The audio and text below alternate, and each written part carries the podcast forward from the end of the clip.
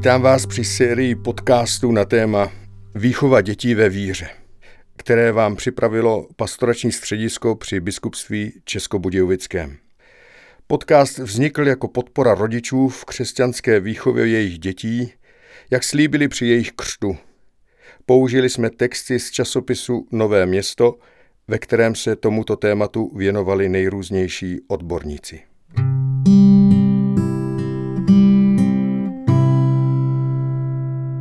15. díl je vzat z časopisu Nové město číslo 5 lomeno 2015 a je nazvaný Matka a dcera. S psycholožkou Lucí Kotkovou se zamyslíme nad tím, jak se vyvíjí vztah matky s dcerou. Papež František k tomuto tématu řekl, každý člověk vděčí za svůj život matce a téměř vždycky jí mnoho vděčí za svůj další život – za lidskou a duchovní formaci. A třeba je matka symbolicky vynášená množstvím poezie a spoustou krásných věcí, které se o matce říkají, je jí málo dopřáno sluchu a pomoci v každodenním životě a její ústřední postavení ve společnosti je málo bráno v úvahu. Ochota matek obětovat se pro děti bývá dokonce často využívána aby se ušetřilo na sociálních výdajích. I v křesťanských komunitách se stává, že matka je nevždy dostatečně brána v potaz a málo se jí naslouchá. Přece však je středem života církve Ježíšova matka. Matkám ochotným k mnoha obětem pro svoje děti a nezřídka i pro děti druhých by se asi mělo dostávat více sluchu. Je třeba více chápat jejich každodenní boj, když se snaží být efektivní v práci, pozorné a vnímavé v rodině. Je třeba lépe chápat, po čem matky touží, když usilují o lepší a autentičtější plody svojí emancipace. Matky jsou nejúčinnější lék na šířící se sobecký individualismus. Individuum znamená to, co nelze dělit. Matky se však dělí. Počínaje tím, že přijmou dítě, aby jej přivedli na svět a vychovali. Dítě na svět přichází s vrozenou potřebou vztahování se k blízkému člověku. První nejdůležitější osobou v jeho životě obvykle bývá matka. Některé matky jednají intuitivně, jiné se mateřskému chování musí učit. V zásadě ale platí, že nejdůležitější je ochota ženy přijmout dítě s jeho potřebami i zvláštnostmi a také její dočasná plná koncentrace na péči o ně. Četnými výzkumy bylo zjištěno několik faktorů, které mají zásadní význam pro harmonii mezi matkou a dítětem. Patří sem častý a dlouhý tělesný kontakt, schopnost matky dítě sklidnit, pozornost vůči signálům ze strany dítěte a rychlá a odpovídající reakce na jeho pláč.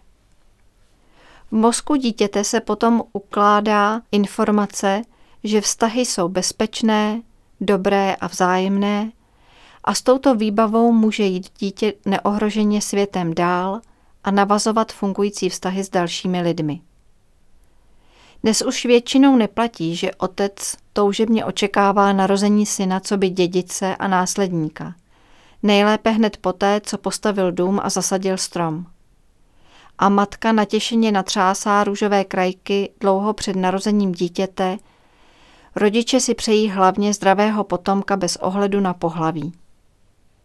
Nicméně i přesto se většina matek z narození dcery raduje. Vztah mezi nimi bývá velmi těsný i proto, že je to ryze ženský vztah a ženy mají orientaci na vztahy ve své genetické výbavě. Matka má z narození dcery radost i proto, že může s někým sdílet svůj ženský svět. Jak dokázali výzkumníci, chování dospělých k miminku je odlišné, pokud jde o dívky a o chlapce. Na holčičky máme například tendenci se častěji dívat a více na ně mluvit. Čili velmi přirozeně, aniž bychom si to uvědomovali, rozvíjíme jejich sociální chování. Výrazné odlišnosti nacházíme i ve způsobu, jak si dívky nebo chlapci hrají.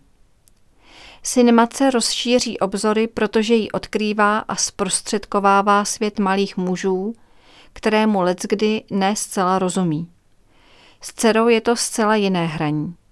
Jednak ho důvěrně zná ze svého dětství a navíc v něm hrají velmi důležitou úlohu sociální role a vztahy, opět ženská parketa.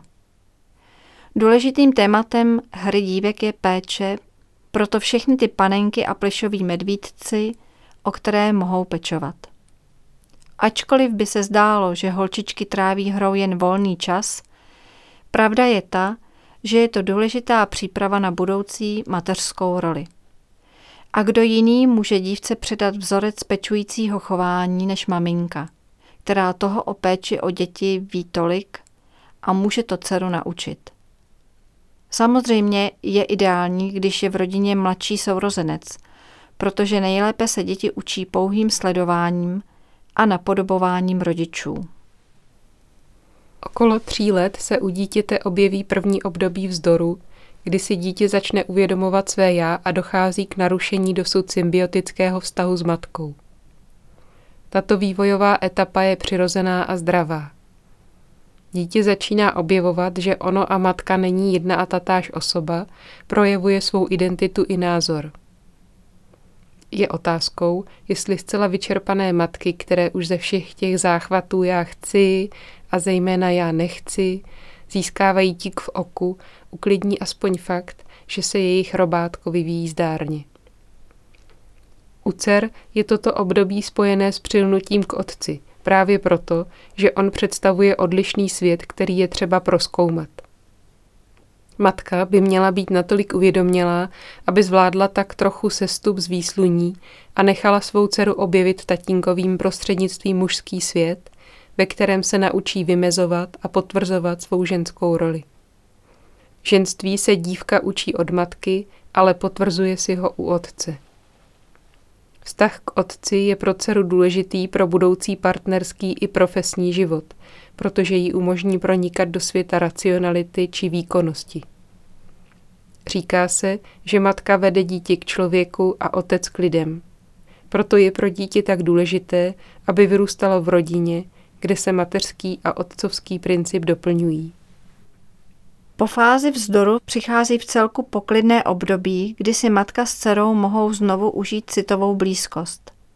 Matka přirozeně rozvíjí ženskou orientaci na vztahy, třeba tím, jak si společně povídají o tom, co kdo prožil, jak se cítil, proč lidé jednají tím či oním způsobem.